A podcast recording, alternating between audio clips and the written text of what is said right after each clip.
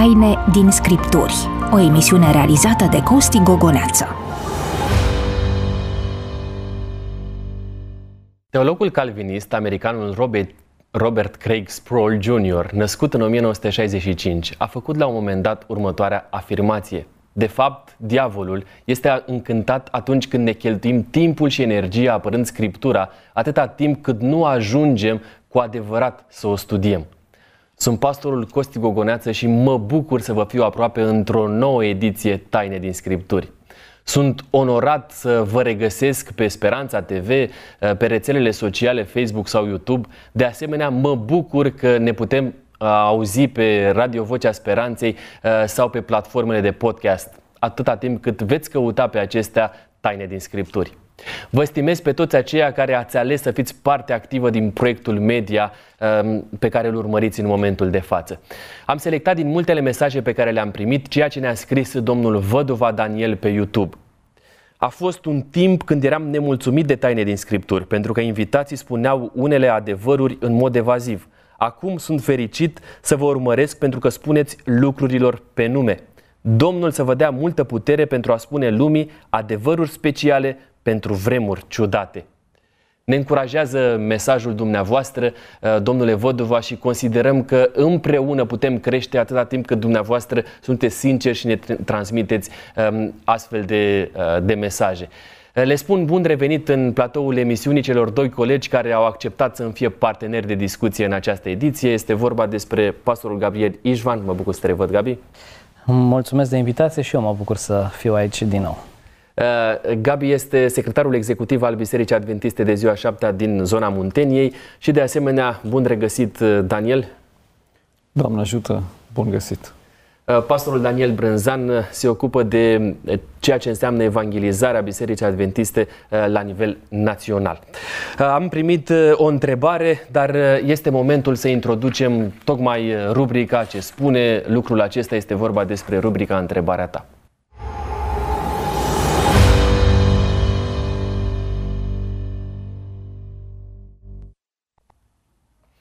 Pe WhatsApp uh, ne scrie cineva uh, pe numărul deja consacrat 0751 400 300 Ispitește Dumnezeu?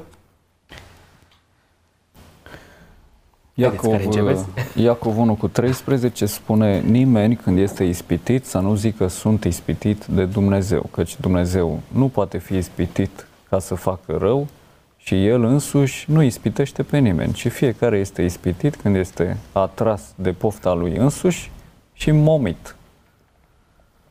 Prin urmare? Prin urmare, după acest pasaj, Dumnezeu nu ispitește. Cel care a pus întrebarea probabil că știe și alte pasaje în care uh, s-ar indica faptul că Dumnezeu ispitește, trebuie să-l coreleze cu acesta. Uh, probabil cea mai cunoscută este rugăciunea Tatăl nostru, da? Acolo am deschis la Matei 6 cu 13, unde în, în rugăciunea domnească Mântuitorul ne învață să ne rugăm și nu ne duce în ispită, ci izbăvește-ne de cel rău. Uh, cuvântul de aici, ispită, de fapt în limba greacă nu este un cuvânt uh, dedicat pentru ispită, ci poate fi tradus și prin încercare sau provocare sau... Um, dar punându-le în paralel, în conexiune, textul aici, îndemnul de aici cu ceea ce a citit uh, Dan din Iacov, ce face diferența între o încercare și o ispită? Nu? Adică e o provocare în viața mea, iar dacă îi fac față, spun că am fost încercat de Domnul, dar cu ajutorul lui am făcut față, dar dacă nu-i fac față încercării și dau curs păcatului, spun că n-a mai fost de la Domnul încercare, ci de fapt a fost o ispită de la diavol și am căzut în ea. Um, deci răspunsul la întrebarea aceasta îl dă alegerea mea. Cum, cum răspund eu uh, provocărilor de care am parte în viață, le transform în încercare sau în ispită. Uh, dar cert este că Dumnezeu nu trimite uh, sau nu îngăduie încercarea sau cum vrem să o numim ca să Uh, ca să fim uh, loviți, ca să fim uh, ca să fim atacați de diavolul, ci el permite ceea ce vine în viața noastră pentru maturizarea noastră spirituală. Practic, cele mai multe ispite care vin la noi vin din cauza noastră și cele mai multe, o fi câteva și de la diavol, dar practic cele mai multe sunt generate de noi înșine. De... O altă întrebare selectată pentru ocazia de față, doamna Mihaela Scarlat ne-a scris pe YouTube, în Biserica Adventistă botezul este condiționat de acceptarea doamnei White ca profet și scrierile ei ca fiind inspirate? Aici e o întrebare care e cumva circulară, să spun așa. În ce sens?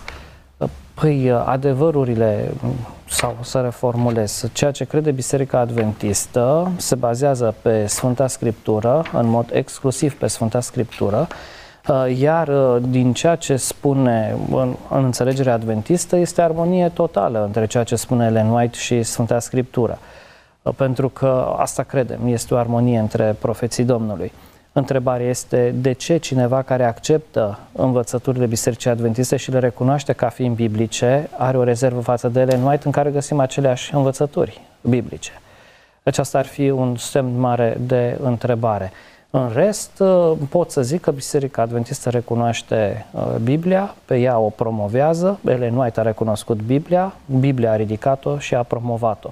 Dar am o întrebare serioasă. Uh, de ce să nu accepti mărturia lui Dumnezeu uh, dată și prin Ellen White, care nu este altceva decât uh, aceeași mărturie sau, dacă vrem să spunem, o, aceleași teme, eventual explicate mai pe larg în ceea ce spune Ellen White? Cred că este o întrebare uh, care ține de un aspect artificial. Eu nu cunosc pe nimeni care să fi zis vreodată vreau să mă botez în Biserica Adventistă, dar nu știu cum să fac, am o problemă cu Ellen White. Este o întrebare uh, care nu prea face parte din viața de zi cu zi.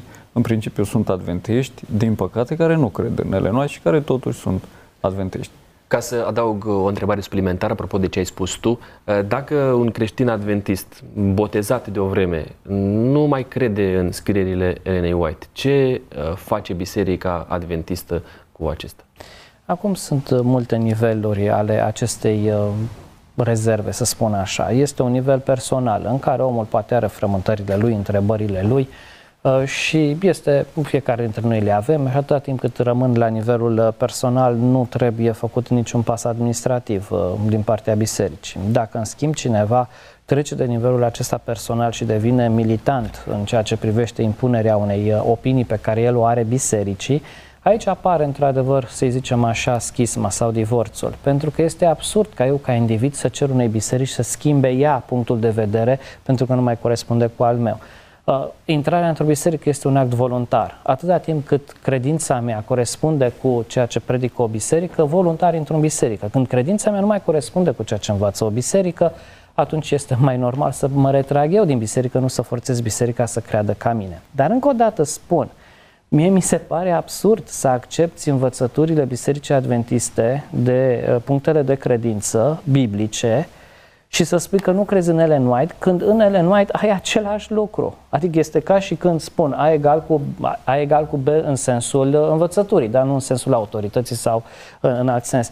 Dar A egal cu B, dar eu cred doar A. Este, nu, aici nu văd și probabil această rezervă față de Ellen White nu vine din din ceea ce a scris ea, ci vine din alți uh, factori, uh, din modul în care a fost prezentat probabil subiectul, din modul în care alții nu vine probabil uh, nici măcar dintr-o cercetare personală, pentru că cunosc cazuri în care au, s-a pornit cu o rezervă foarte mare față de Ellen White, din pricina modului în care era descrisă de, în special, critici biserici adventiste și când a început omul să citească cu ochii lui o carte, cum ar fi Calea către Hristos, și a formidabil, fantastic, de unde a venit rezerva mea? Pentru că vede acolo niște scrieri foarte echilibrate, uh, niște sfaturi foarte practice și toate înalță Biblia. De unde rezerva? Doriți să completezi? Din câte știu, Ellen White n-a făcut rău nimănui, nici când era în viață, nici prin scrierile ei după aceea. Așa că oricine are dubii în privința asta, să citească, să citească așa cu moderație și cu prudență și dacă îi face bine să continue, dacă nu, să nu mai citească. Vă mulțumesc pentru că ne sunteți aproape, pentru că uh, suntem în contact și ca de fiecare dată vă rog și acum să ne adresați întrebări, să lăsați comentarii publice sau în privat pe YouTube sau Facebook dacă ne urmăriți pe aceste uh, rețele sociale. Uh, scrieți-ne motivele de rugăciune pentru a mijloci pentru dumneavoastră, distribuiți emisiunea Taine din Scripturi dacă uh, considerați că doriți să le faceți un bine uh, apropiaților dumneavoastră. De asemenea, nu uitați la 0751 400 0300 să vă exprimați intenția de a studia împreună Scriptura pentru că vrem să o aprofundăm. Fie pe subiectul pe care vi-l propunem în seara aceasta, fie pe oricare alt subiect, dacă doriți cu adevărat clarificări din Cartea Sfântă. Trebuie să vă spun ca de fiecare dată că emisiunea Taine din Scripturi este înregistrată și acest episod intră în aceeași paradigmă, dar vom prelua întrebările dumneavoastră în edițiile viitoare. Subiectul din seara aceasta, din această ediție, va fi introdus ca de fiecare dată de colegul nostru Răzvan Lup prin rubrica Argument.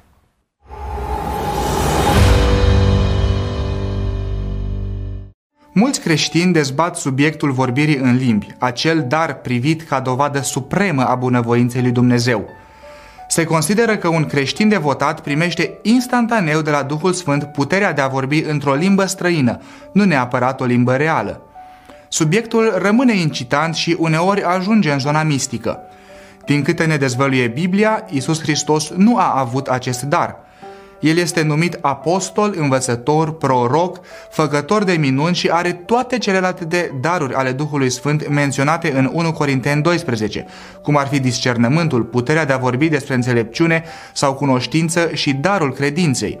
Cu o mare excepție, nu există niciun indiciu că Domnul Isus ar fi vorbit în vreo limbă străină pentru a se face înțeles de audiență sau că a folosit un vocabular misterios la rugăciune sau în predici. În viața lui Hristos nu există nici măcar o singură relatare în care Domnul să fi vorbit în alte limbi sau să le fi interpretat. Dincolo de ebraică, aramaică și probabil greacă sau latină, limbajul folosit de Isus Hristos a fost acel limbaj universal al iubirii. Iubește și tu. Restul contează mai puțin. Nu uita, cunoștința îngânfă pe când dragostea zidește.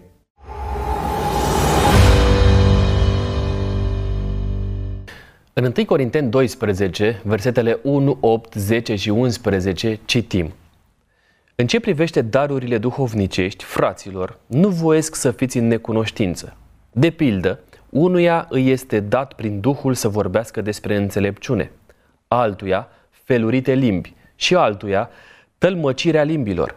Dar toate aceste lucruri le face unul și același Duh, care dă fiecăruia în parte cum voiește. Vă întreb, cum îi, selectea, îi selectează Duhul Sfânt pe cei care să primească darurile Lui? Ce înseamnă și cum se manifestă darul duhovnicesc al vorbirii în limbi?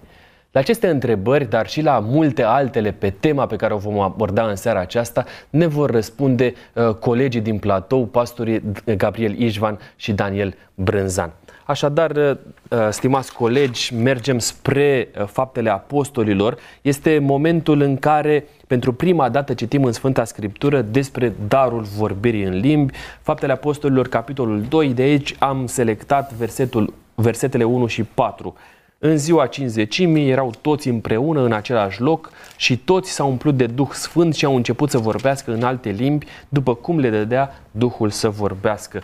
Cum s-a manifestat, propriu-zis, acest miracol? Ce ne spune cartea? Cartea ne spune că exact așa, cum ai citit, exact așa s-a manifestat. Apostolii, împreună cu ceilalți ucenici din camera de sus, erau vreo 120, plus uh, Maria, de fapt este ultima oară când în Biblie este menționată Maria, mama Domnului Isus Hristos, aici în camera de sus. Uh, primesc uh, darul Duhului Sfânt și ies uh, în mulțime ca să predice vestea bună despre Domnul Isus Hristos.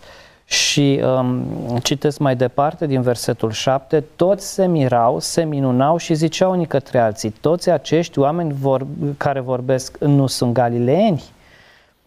Versetul 8. Cum deci îi auzim vorbind fiecare, fiecăruia din noi în limba noastră în care ne-am născut? Și apoi versetele 9 și 10 descriu locurile de unde veneau acești uh, vizitatori evrei la, uh, la Ierusalim din toată lumea. Veneau din partea sau din Imperiul Persan, teritorial vorbind, ca acum vorbeam nu de Imperiul Roman, veneau din Turcia de astăzi, veneau din Egiptul uh, antic și așa mai departe. Oameni care erau iudei ca etnie, au crescut în alte părți, în diaspora, au învățat limba maternă sau limba locului aceluia și se exprimau mult mai ușor în limba lor, uh, în care au crescut. Acum au venit la Ierusalim și surpriză, niște galileeni le vorbesc în limba lor. Și asta a fost mirarea. Deci era o limbă absolut cunoscută, inteligibilă, limba în care ei s-au născut și spun ei, cum de ne vorbesc ei în limba noastră în care ne-am născut. Aceasta a fost minunea și trebuie observat un lucru foarte clar. A fost o minune de introducere, să spun așa. Nu mai citim nicăieri în Biblie că apostolii ar fi repetat lucrul acesta în orice nou teritoriu de misiune pe care îl, uh-huh. îl uh, deschideau sau uh, în pur și simplu ca un dar al bisericii obișnuit în serviciile religioase. Foarte interesant ceea ce ne spui tu. A fost o inversare a episodului de la turnul Babil. Pentru că versetul 5 zice, se aflau în Ierusalim iudei, virgulă, oameni cucernici din toate neamurile care sunt sub cer. Și dacă Dumnezeu la turnul Babel a împărțit limbile ca oamenii să nu se mai înțeleg, să nu se mai înțeleagă, să se disperseze, aici Dumnezeu a adunat ucenicii și pentru că la sărbătoarea aceea erau, era o prezență internațională, evrei și neevrei, le-a dat capacitatea de a învăța instant o limbă străină, probabil toate, din toate limbile care erau sub cer, pentru ca fiecăruia să-i vorbească pe limba lui despre Isus Hristos. Mergem spre 1 Corinteni 14 cu 1, citim așa, umblați și după darurile duhovnicești. Uh, darul vorbirii în limbi este inclus aici. Întrebarea este cum uh, putem obține aceste daruri? Care este modalitatea? Și citesc uh, și versetul 11 din 1 Corinteni 12 că Dumnezeu dă fiecăruia în parte cum voiește. Da, um, ca să fac doar o, o mică paranteză la ceea ce am spus mai devreme, uh, acest dar inaugural de intrare în biserica creștină, când am spus că nu mai citim despre el în Biblie, uh, mai sunt doar două excepții în casa lui Corneliu și în Efes, când creștini care au primit doar botezul uh, cu doar botezul pocăinței um, promovat de Ioan Botezătorul, au primit și ei darul Duhului Sfânt manifestat și acolo cu vorbirea în limbi, dar la fel ca dar inaugural în, în, în dreptul acela lui Corneliu uh, a plecat de la evrei spre uh, neamori acest dar, iar în cazul celor din uh, Efes a fost dat și celor care primiseră doar botezul lui Totuși, Ioan. N-ai greșit pentru că la nivelul bisericii, la nivelul exact. mare al bisericii este acest eveniment unic. Este Sigur. irepetabil. Irepetabil. Și, asta, și când s-a manifestat, în, în celelalte două ocazii a fost tot așa cu titlu de unicitate. Când Pavel merge la Galaten sau la în alte zone, nu mai citim despre, despre repetarea a ceea ce s-a întâmplat în cazul lui Petru. Dar acum vin, într-adevăr, dar versetul complet este următorul. Urmăriți dragostea, după ce în capitolul 12 vorbește Apostolul Pavel despre darurile Duhului Sfânt și în capitolul 13 despre darul suprem al dragostei, toate vor trece, dragostea rămâne. După ce spune urmăriți dragostea, umblați și după darurile uh, duhovnicești, dar mai ales să prorociți, da? Deci pe primul uh, loc este un rod al Duhului Sfânt, uh, una, una dintre roadele Duhului Sfânt sau dintre rodurile Duhului Sfânt, dragostea. Mai departe vine uh, umblarea, să spune așa, după daruri. Dar darurile le dă Duhul Sfânt după cum dorește. De și aceea, până la urmă, care este modalitatea? Cum, mă de, ține și de mine sau? Da, adică dacă Dumnezeu îmi dă un dar să-l, să-l dezvolt, să-l exploatez, adică în sensul ăsta să umblu în darul pe care Dumnezeu mi l-a dat. Însă ideea de a insista după un anumit dar și tot să-l avem nu este biblică, nu apare uh, aici în nicăieri în verset ci Duhul Sfânt dă după cum vrea El. Da, este și contextul vremurilor de atunci, când ucenicii aveau un foarte mare spirit misionar, era ardent, doreau să spună, să-L propovăduiască pe Isus. Și mulți dintre ei erau uh, neînvățați, erau persoane neinstruite. Și nu exista, așa cum avem astăzi, limba engleză, o limbă de circulație internațională, nu exista nicio limbă pe care să o poată vorbi foarte mulți oameni. Nu știau doar clasele înalte, alea care, care erau alfabetizate. Și atunci aveau această nevoie practică pe care astăzi noi nu avem. Pentru că în orice țară te duci, poți să cumperi de la magazin în limba engleză, în orice capitală, aproape în orice oraș din lumea asta, în limba engleză. Atunci nu era așa. Și atunci ei aveau nevoie să primească acest dar al vorbirii, în limbi străine, în limbi, cunosc, în limbi vorbite de popoarele Bun, de Până atunci. la urmă, atunci când vorbim despre primirea uh, darurilor Duhului Sfânt, ele țin de Duhul Sfânt și nu țin de, de persoana noastră, spuneți voi. Uh, dar când primești un dar de la Duhul Sfânt, te ales Dumnezeu uh, prin Duhul Sfânt să primești un dar, ești conștient rațional de primirea acestui dar? Uneori da, uneori nu. Um, Explică-ne în când ce da s- și când nu. Păi, um, darurile pe care Duhul Sfânt le oferă, da, le poți identifica în viața ta. Uh, Le pu- vezi acolo unde te simți bine să desfășori o anumită activitate cu calitățile pe care, ai, pe care le-ai primit. Mai mult decât atât, uneori vede comunitatea lucrul acesta în tine și te promovează în anumite responsabilități în care tu efectuezi uh, sau pui uh, la schimbător, cum zice, folosim limbajul Bibliei, darurile pe care le-ai primit. Uh, Da, uneori te ajută comunitatea, alteori uh, uh, comunitatea îți spune că nu ai un dar, deși tu crezi că l-ai și ai vrea să fii predicator, de exemplu. Dar este biblică, um, uh, cum se numește, evaluarea asta a comunității? Păi cum să nu? Este foarte biblică. De ce? Pentru că Duhul Sfânt dă daruri nu doar unui individ, ci dă daruri indivizilor, adică comunității. Și nu le dă pentru ei. Exact. Le nu dă le dau pentru ca să le biserică. folosească ei. Ci le, și era o întrebare mai devreme, cum dă Duhul Sfânt, care sunt criteriile? Păi Duhul Sfânt are criteriile acestea, dar cert este că El vrea ca lucrarea să fie armonioasă, să fie completă și scopul toți să ajungă la maturitatea Domnului Isus Hristos. Deci în, ce- în funcție de ce dă Duhul Sfânt daruri, în funcție de nevoile comunității. Dumnezeu l-a făcut pe om fără oglindă. Eu dacă vreau să-mi văd nasul sau buzele sau fața mea care reprezintă identitatea mea esențială, nu pot. Am nevoie de altul care să-mi spună cum sunt. Așa este și în viața spirituală. Ai nevoie de altcineva să spună ce daruri ai.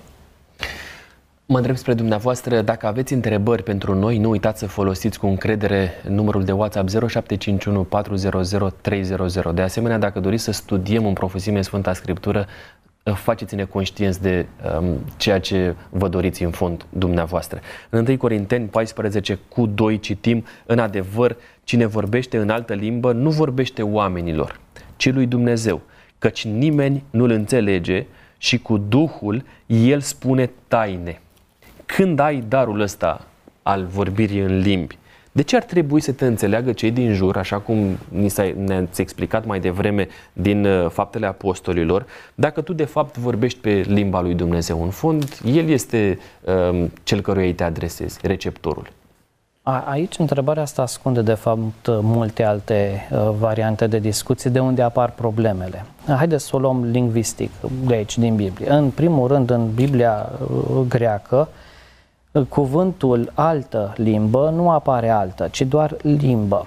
Uh, Este o traducere nefericită a lui King James, care a pus chiar uh, limbă necunoscută.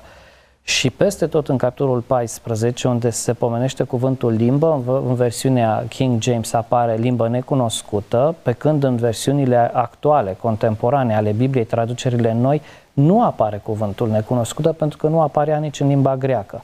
Adică, cu alte cuvinte, aici, în toate versetele din capitolul 14, unde se vorbește de limbă, este pur și simplu limbă. Nu are nicio conotație de neștiută, necunoscută și așa mai Deci cine departe. vorbește în limbă nu vorbește oamenilor, ci Da. lui Dumnezeu? Ok, da. Adică da, în limba acum- lui, cu alte cuvinte? Da, dar hai, nu, hai să o luăm, că pentru că aici, într-adevăr, este indus un concept uh, mai profund decât pur și simplu dialogul.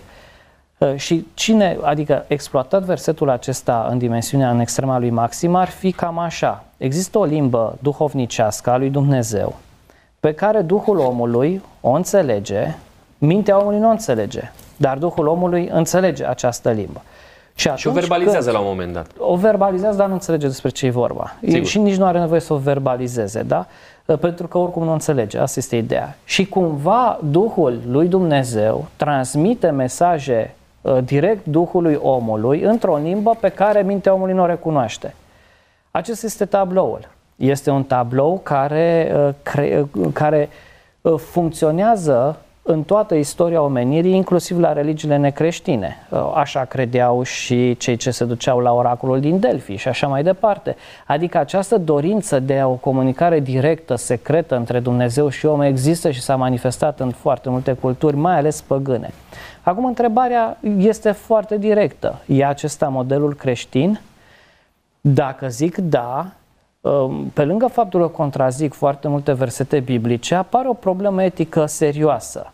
Păi dacă Duhul meu înțelege ce spune Dumnezeu într-o limbă necunoscută care ocolește rațiunea mea, de ce eu sunt vinovat de alegerile mele pe care le fac rațional? De, de, ce, de ce îmi pune Dumnezeu în față să aleg binele și răul când El poate să scurt-circuiteze uh, rațiunea mea și să vorbească direct cu Duhul meu, să ia El decizii? Nu? Adică nu stă în picioare chestia asta. De fapt, în toată Biblia, a, a refuza voluntar la controlul asupra minții tale e pericol mare. Același apostol, Pavel, și o să mă întorc la cazul din Corint, vorbește în Efeseni 5 cu 18 și face un apel foarte clar uh, și spune acolo ca oamenii să fie plini de Duhul Sfânt și face un contrast și zice așa, nu vă îmbătați de vin, exact în limbajul grec, nu fiți plini de vin, că asta duce la destrăbălare, din potrivă fiți plini de Duhul Sfânt. Și ce văd aici? Care e problema vinului? Că nu făcea aici uh, uh, Apostolul Pavel un tratat de medicină și cum afectează vinul ficatul. Nu, ci spunea simplu, dacă te-ai îmbătat, ai pierdut controlul minții tale și dacă ai pierdut controlul minții tale, Duhul Sfânt nu mai este în tine. E vinul în tine care ia controlul. Acum fac paralela. În, a fi plin de Duhul Sfânt și Duhul Sfânt să ia controlul minții mele nu înseamnă că îmi pierd controlul minții mele înseamnă că fac ceva voi, de fapt, a mă preda, am preda rațiunea în mâinile altcuiva, înseamnă că eu renunț la dreptul meu de a alege și de a-L invita pe Duhul Sfânt să locuiască în mine. Poți să-ți imaginezi că în biserica asta din Corint erau oameni care primiseră darul vorbirii în alte limbi, în limbi străine, și acum veneau la biserică, într-o biserică în care toată lumea știa limba greacă și fiecare vorbea în limba aceea pe care o primise ca dar de la Dumnezeu. Și asta se numește trufie. Și el spune, tu vrei să-i vorbești lui Dumnezeu? De ce? Pentru că ești împreună cu ceilalți. Doi, când Domnul Isus ne spune cum să-i vor, uh, vorbim lui Dumnezeu, el zice că nu trebuie să bolborosim Uh, Matei 6 cu 7, aceleași vorbe ca păgânii, adică rugăciunea sau limbajul nostru către Dumnezeu nu este un limbaj fără sens, repetitiv, cu formule, cu incantații, ca să aud, să te audă Dumnezeu. Nu, să nu bolborosiți aceleași vorbe ca păgânii, cărora li se pare că dacă spun o mulțime de vorbe vor fi ascultați. Deci poți să-i vorbești lui Dumnezeu într-un mod foarte inteligent. Uh, când... Da, dar mai mult decât atât, în tot capitolul 14, Apostolul Pavel, aici este cea mai mare, cum să spun, uh, uh, uh, îngăduință pe care o, o arată unui om care vorbește într-o limbă pe care ceilalți nu înțeleg lui Dumnezeu și spune, bine, chiar dacă ai face asta, hai să o luăm la nivelul ipotetic, ai face asta, de ce ai face un public? Pentru că oricum nu te înțelege nimeni și dacă este cineva hrănit uh, sentimental, ești mm-hmm. doar tu. În tot capitolul 14, Pavel militează împotriva vorbirii într-o limbă necunoscută în public. Aici este cea mai mare concesie și spune, dacă o vorbești tu, ok, o vorbești tu pentru tine, hai că nu, nu discutăm acum de ce vorbești așa mai departe, dar e vorba de închirarea în public. De exemplu, citesc versetul 19, dar în biserică voiesc mai bine să spun 5 cuvinte înțelese ca să învăț și pe alții decât să spun 10.000 de cuvinte în altă limbă. Și în tot capitolul 14 spune, vorbiți, vorbiți, dar de la ce vă ajută? Nu e așa, în public, dacă cineva are o vorbă într-o limbă, să fie imediat și traducere. Pentru că, uite, vrei să, să citim și versetul mai dur? Deci dacă s-ar aduna toată biserica la un loc și toți ar vorbi în alte limbi și ar intra și de cei fără daruri sau necredincioși, n-ar zice ei că sunteți nebuni? Și încheie... Da, e, e categorică Scriptura aici. E categorică Scriptura și încheie Uh, cu versetul 33, căci Dumnezeu nu este un Dumnezeu al neorânduielii, ci al păcii, ca în toate bisericile sfinților. Uh, adică, dacă e o îngânduire aici, da, uite, tu personal vorbești în limbi, nu, nu, nu dezvoltă aici gândul Apostolul Pavel, dar în orice caz um, respinge ideea ca în public să se vorbească în limbi necunoscute și neînțelese de popor. Am fost curios să vedem uh, ce spun uh, concetățenii noștri despre uh, subiectul pe care îl abordăm în seara asta. Um, Naomi Pisău împreună cu Dragoș Lup au mers prin București și i-au întrebat pe oameni dacă ați vedea un credincios român transmițând o prorocie, credeți că l-ați înțelege? Haideți să urmărim materialul următor.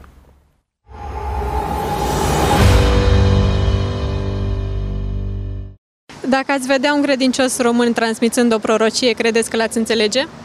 Nu cred, că sunt de altă religie și nu cred. Bineînțeles că citesc Biblia. Un credincios român?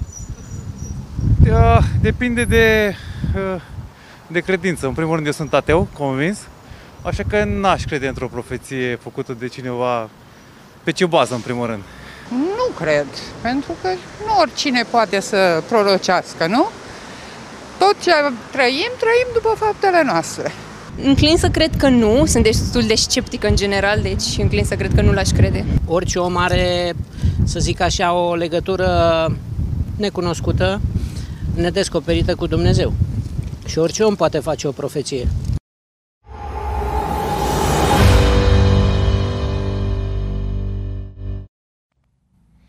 Am urmărit un material realizat de Noemi Pisău și Dragoș Lup. Am revenit în platoul Taine din Scripturi, alături de mine pastorii Gabriel Ișvan și Daniel Brânzan. Ați observat că majoritatea dintre cei care au răspuns uh, întrebării noastre au zis că nu ar înțelege ceea ce uh, s-ar transmite. Așadar, cum vă explicați o astfel de abordare? Dacă mă refer la um, dorința aceasta de a vorbi în limbi, este, este o chestiune foarte spectaculoasă, să spun așa. Imaginați-vă că stăm aici noi de vorbă și cineva dintre noi intră într-un extaz spiritual profund Uh, toți ceilalți sunt curios la el, la el, ce se întâmplă cu el, este transfigurat, are o altă expresie a feței și cu ceva foarte solemn, așa cu un semn foarte solemn, spune că are un mesaj de la Dumnezeu. Și ca să fie și mai convingător, vine mesajul acesta într-o limbă pe care nu a auzit-o nimeni până atunci și toată lumea foarte curioasă. Și ce înseamnă? Și ce a zis? Și ce a zis? Și vine probabil traducerea de la același om sau de la altul. Uite, de fapt, Dumnezeu spune asta. Da, este și un Efect. dar ăsta al tălmăcirii. Da, da, ajungem și la darul Sigur. tălmăcirii. Efectul psihologic este fantastic. Așa, tocmai acesta era efectul pe care îl căutau cei care mergeau la oracolul din Delphi, care nu avea nicio treabă cu creștinismul. Și se întâmpla asta. În, în transă spirituală veneau mesaje de undeva uh, și în tot acest context oamenii erau foarte atenți la mesaje. Știi ce mi se pare foarte interesant? Că aici, în, în, în, în disputa aceasta sau în discuția aceasta din 1, 1 Corinteni, la 1 Corinteni 12, Apostolul Pavel vorbind corintenilor care veneau din mediul acesta, Corintul nu este foarte departe de Delphi, erau îmbibați de acest model al unor comunicări supranaturale date într-o limbă necunoscută, vine Apostolul Pavel și zice așa, când erați păgâni, știți uh, că vă duceați la idolii cei mulți după cum erați călăuziți. De aceea vă spun că nimeni dacă vorbește prin Duhul lui Dumnezeu nu zice Iisus să fie anatema și nimeni nu poate zice Iisus este Domnul decât prin Duhul Sfânt. Ce înțeleg eu de aici? Că păgânii vorbeau și ei în limbi străine, în limbi străine necunoscute nici de ei, și când se duceau la uh, templele păgâne și întrebau, este Isus Domnul? Venea uh, descoperirea asta într-o limbă necunoscută și spunea Isus să ia anatema. Și atunci Pavel îi invită la un exercițiu logic și spune așa, nu doar manifestarea contează, ci și sursa, pentru că nimeni, chiar dacă vorbește în limbi și are niște descoperiri fantastice, dar spune că Isus nu este Domnul, vă spun că n-a vorbit de la Duhul Sfânt. Pentru că nu poate Duhul Sfânt să-L nege pe, pe Domnul Isus Hristos. Și aici este esența uh, la ceea ce spune Pavel. Nu fiți atât de atenți doar la uh, semnele spectaculoase, ci fiți atenți la cea la conținutul descoperirii. Mentalitatea populară este că atunci când vine vorba despre uh, prorocii, nu uh, există cineva uh, de rând care ar putea să facă lucrul ăsta și să o facă într-o limbă inteligibilă. Uh, ca atare, profețiile, conform cu le, cum le găsim noi scrise în Sfânta Scriptură, ele au fost făcute într-o limbă înțeleasă sau atunci când Dumnezeu alege un om să-i devină proroc, el apelează la limba lui, limba îngerilor, limba lui Dumnezeu, așa cum am citit noi mai devreme în Noul Testament. Orice profeție este dată într-un limbaj foarte greu de înțeles, chiar și dacă este dată în limba română, pentru vorbitorii de limba română, uh, va fi nevoie de un cod, va fi nevoie de o înțelegere și asta se... Dar se... profeția este rațională. Profeția... Este, uh, poți să o citești. Poate să fie, dar înțelesul poți nu este atât de simplu. Cu atât mai rău dacă profeția aceasta este dată într-o bolboroseală pe care nu înțelege nici măcar cel care a dat-o.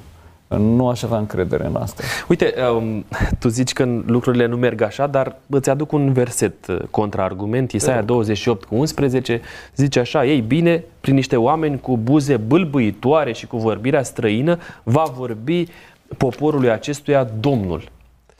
Oare această profeție nu își găsește împlinirea tocmai prin manifestarea vorbirii în limbi despre care discutam noi acum? Hai să citim și versetul 10 de mai devreme, da? Că își dă învățături peste învățătură, învățătură peste învățătură, poruncă peste poruncă, poruncă peste poruncă, puțin aici, puțin acolo.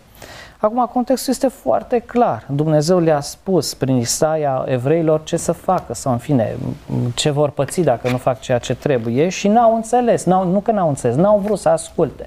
Le vorbea în limba lor și n-au vrut să asculte.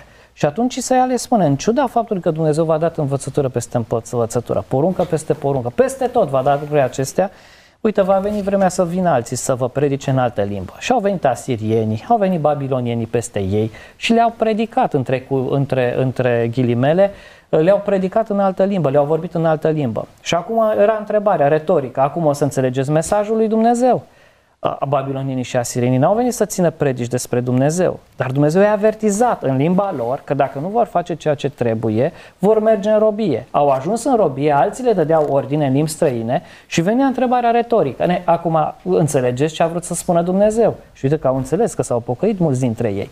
Dar acesta este sensul de aici, din Isaia. Dacă să spui, este nonsens. Deci Hristos se întrupează ca să vorbească pe limba oamenilor. Nu, uh, Dumnezeu dă revelația în Scriptură pe limba oamenilor. Hristos este cea mai, cel mai înalt nivel de revelație și nu doar că, că vorbește limba oamenilor, dar trăiește între ei. De ce? Ca oamenii să înțeleagă mesajul lui Dumnezeu direct.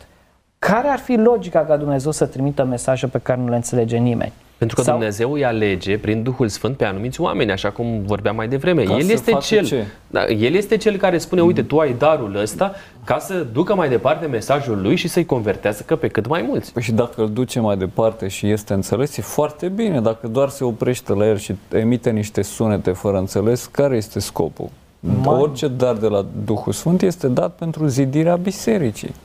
Dacă aveți întrebări pentru noi, uh, vă rugăm să ne scrieți uh, cu toată inima, cu toată deschiderea 0751 400 300 sau comentând uh, pe rețelele sociale, lăsându-ne gândurile dumneavoastră. În 1 Corinteni 12 cu 10 citim și despre darul oferit altuia și anume tălmăcirea limbilor. Ce rol ar avea această manifestare supranaturală dacă vorbirea în limbi ar fi una clasică, așa cum o facem noi acum? De ce ar mai fi nevoie de un astfel de dar? Vreau să spun că atunci când abordez subiectele acestea, plec de la avertizarea apostolului Pavel, în care ne spune să nu disprețuim darurile Duhului Sfânt, să nu disprețuim prorociile, ci să cercetăm. Așa că atunci când cineva vine cu pretenția că are un cuvânt de la Dumnezeu, cel mai înțelept lucru este să nu disprețuiești de la început, să nu desconsideri, ci să cercetezi. Și tocmai în urma cercetării ajungem la aceste concluzii. Pentru că ă, a spune că, de exemplu, darul manifestării limbilor în biserica primară era manifestare în limbi necunoscute, nu-mi spune Biblia treaba asta. La apostol erau limbi cunoscute, au spus-o foarte clar în cazul cinzecimii, așa cum au citit. Dacă acele erau limbi cunoscute, iar aici nu mi se mai face uh, diferența sau nu am explicații foarte clare sau foarte ample despre ce se întâmpla acolo, păi prefer să rămân la lucrurile clare spuse acolo în fapte 2. Aici e mai mult, uh, să spun așa, sunt argumente din, uh, din tăcere.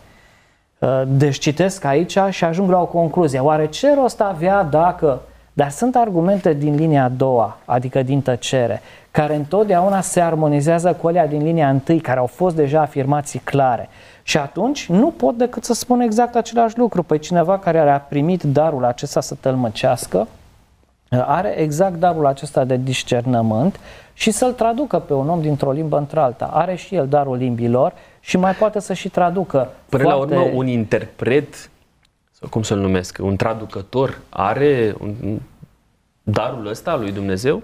Nu știu de ce, de ce atunci când auzim asta? de darurile acestea trebuie neapărat să le combinăm cu efectul magic. Adică cineva care are darul tămăduirii trebuie prin formule să tămăduiască pe cineva?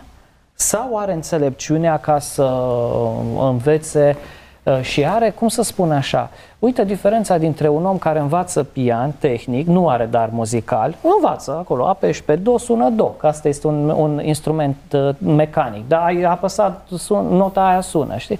Și unul care învață aceleași tehnici, dar are și chemare sau dar muzical, nu? Performanțele sunt mult mai mari.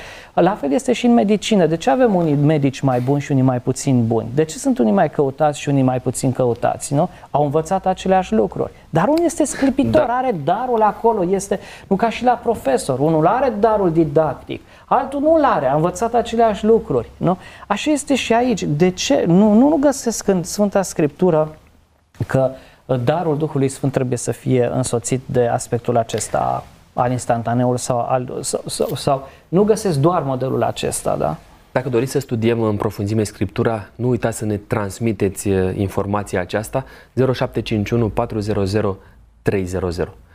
Merg și spre Iuda, capitolul 1, versetul 20, dar voi, prea iubiților, zidiți-vă sufletește pe credința voastră prea sfântă, rugați-vă îndeamnă Iuda prin Duhul Sfânt.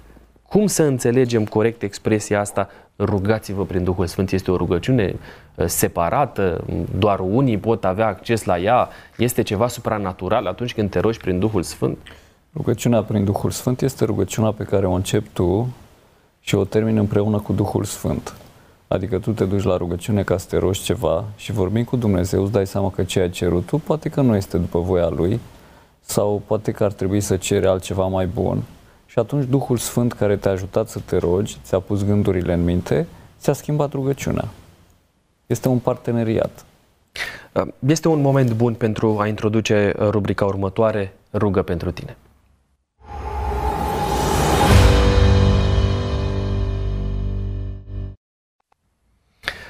Am primit un mesaj pe WhatsApp din partea domnului Robert Stan, sună în felul următor, rugați-vă pentru ca Domnul să mă ajute să fac față presiunii de la locul de muncă pentru a reuși să rămân fidel păzirii sabatului biblic și completează dumnealui de vineri seara de la apus până sâmbătă seara la apus.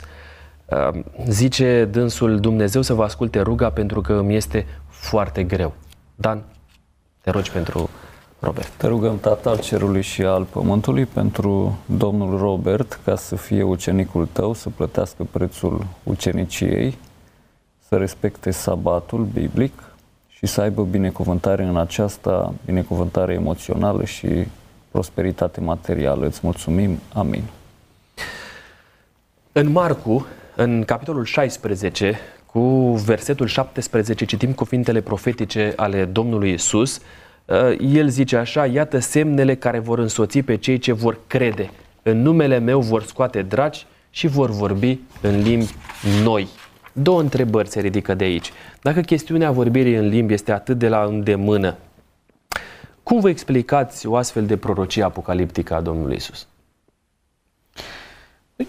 Încă o dată, eu nu văd în uh, modelele acestea neapărat ceva super senzațional ca să vorbești în limbi noi, Păi se adresa evreilor care erau destul de închiși și deloc misionari în uh, ceea ce privește mentalitatea lor și vorbeau în timpul acela în aramaică. Ca să spună Iisus Hristos, adevărat vă spun că vă veți duce în toată lumea și veți vorbi în limbi noi, mi se pare o urmare normal, cum să spun, naturală a poruncii lui Hristos. Pavel a înțeles foarte bine mesajul acesta. El, un evreu învățat, spunea clar, la Roma am făcut ca romanii și am vorbit ca romanii, în limba lor în, uh, la greci, la Atena, am vorbit ca grecii în limba lor și am făcut ca grecii. Nu e vorba aici de compromisuri morale sau alte lucruri, ci pur și simplu de metoda în care a transmis Evanghelia pe limba în care au putut-o înțelege oamenii. Ce implicații are această profeție pentru generația care îl așteaptă pe Isus venind pe norii cerului? Înseamnă că dacă Domnul Isus va veni într-un mod surprinzător, Domnul va grăbi revenirea Lui dându-le unor credicioși capacitatea de a uh, cunoaște instant o limbă străină, pentru că sunt sute de limbi în lumea asta și pentru ca să poată vesti adevărul despre întoarcerea Domnului Isus acelor oameni în limba lor natală pentru ca să fie înțeleși mai ușor. Trăim astăzi sub paradigma acestei profeții făcute de Mântuitorul Iisus Hristos? Mm, trăim sub toate profețiile făcute de Mântuitorul, uh, pentru că El a făcut profeții între timpul său și venirea sa. Și toate generațiile de credincioși au trăit în aceste paradigme. E adevărat că poate unele lucruri s-au, au, s-au manifestat mai vizibil într-o epocă ca în alta, dar nu înseamnă că nu s-au manifestat dacă au fost mai puțin vizibile într-o anumită epocă. Uh, Apostolul Pavel, uh, în 1 Corinteni 14, de data aceasta 39, uh, spune așa, astfel, deci, fraților, râvniți după prorocie, fără să împiedicați vorbirea în alte limbi. Poate exista pericolul ca având o înțelegere rațională, așa cum am dezbătut-o noi și ajungând la concluzia din seara asta, fără valențe de manifestare harismatică acestui subiect al vorbirii în limbi, să ne aflăm împotriva lui Dumnezeu de fapt? Păi, eu cred că în cel, cel mai în siguranță, cum foarte bine a surprins uh, colegul nostru Lup în introducere, este să urmezi modelul Domnului Isus Hristos. Și dacă Domnul Isus Hristos a fost prins de Duhul Sfânt și nu avem nicio referire la vorbirea în limbi, înseamnă că poți să fii plin de Duhul Sfânt fără să vorbești în limbi. În ceea ce privește uh, textul lui Pavel, cum am spus, este în capitolul 14, unde îndemnul este ca viața comunitară să fie pe înțelesul tuturor și oamenii toți care vin la închinare să fie hrăniți. Înțeleg și versetul acesta în felul următor – Uh, și anume, uh, cum, din tot ceea ce am spus, nu văd nimic valoros în a-ți preda controlul minții tale, pe care Dumnezeu te-a chemat să ai responsabilitatea alegerii și să dai socoteală în fața lui Dumnezeu de binele sau răul pe care l-ai ales, nu văd nimic uh, de dorit să dai controlul minții tale unei alte entități. Duhul Sfânt și Mântuitorul și Tatăl, când vine să locuiască în cineva, nu suspendă rațiunea și puterea alegerii, ci din contră întăresc voința și puterea alegerii. Deci orice ar însemna textul acesta, ă, nu ă, face apel la o abandonare în ă, a alegerii sau a rațiunii în mâna altcuiva, ci pur și simplu vorbește pentru o experiență personală, subiectivă, care te hrănește foarte bine. Poți să o faci, să te apropie de Dumnezeu, dar ca experiență personală, în niciun caz una colectivă. Dacă ești proroc și îți controlezi acest dar, nu este niciun pericol, pentru că aceasta este regula. Apostolul Pavel a spus că duhurile prorocilor sunt supuse prorocilor și a zis, eu vorbesc în alte limbi mai mult decât voi toți, dar în biserică prefer să spun două vorbe înțelese. Adică el își înfrâna, își limita, să spunem, darul acesta și nu era păcat. Urmează uh, rubrica pe care deja o cunoașteți, răspunsuri fulger.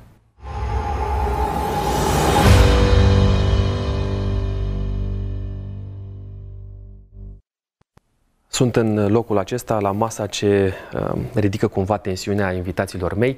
Uh, am aici uh, întrebările pregătite. Botezul prin scufundare este echivalent cu botezul Duhului Sfânt? Poate fi, dar în cele mai multe cazuri nu. Dacă prin protestul, prin scufundare făcut în numele Tatălui, al Fiului și al Duhului Sfânt, înțeleg că intru într-o biserică condusă de Duhul Sfânt prin darurile pe care le împarte credinciosului, pot să răspund da.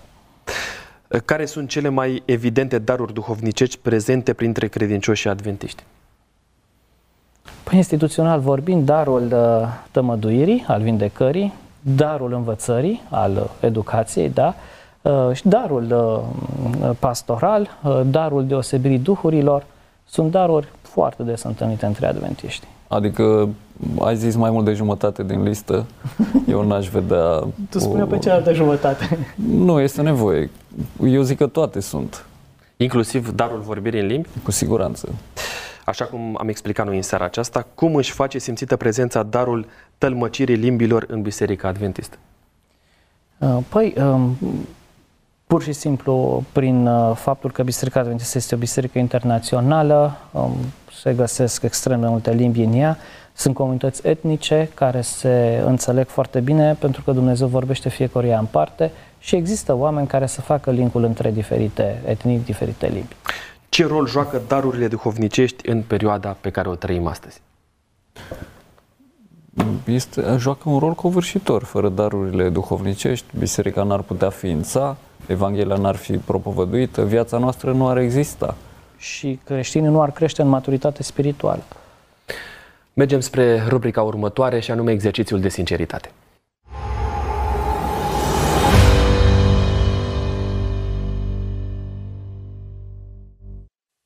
Gabi, ești pentru prima dată în noul format uh, al emisiunii. Te rog să alegi unul dintre aceste trei cufere care sunt Numărul prezente aici.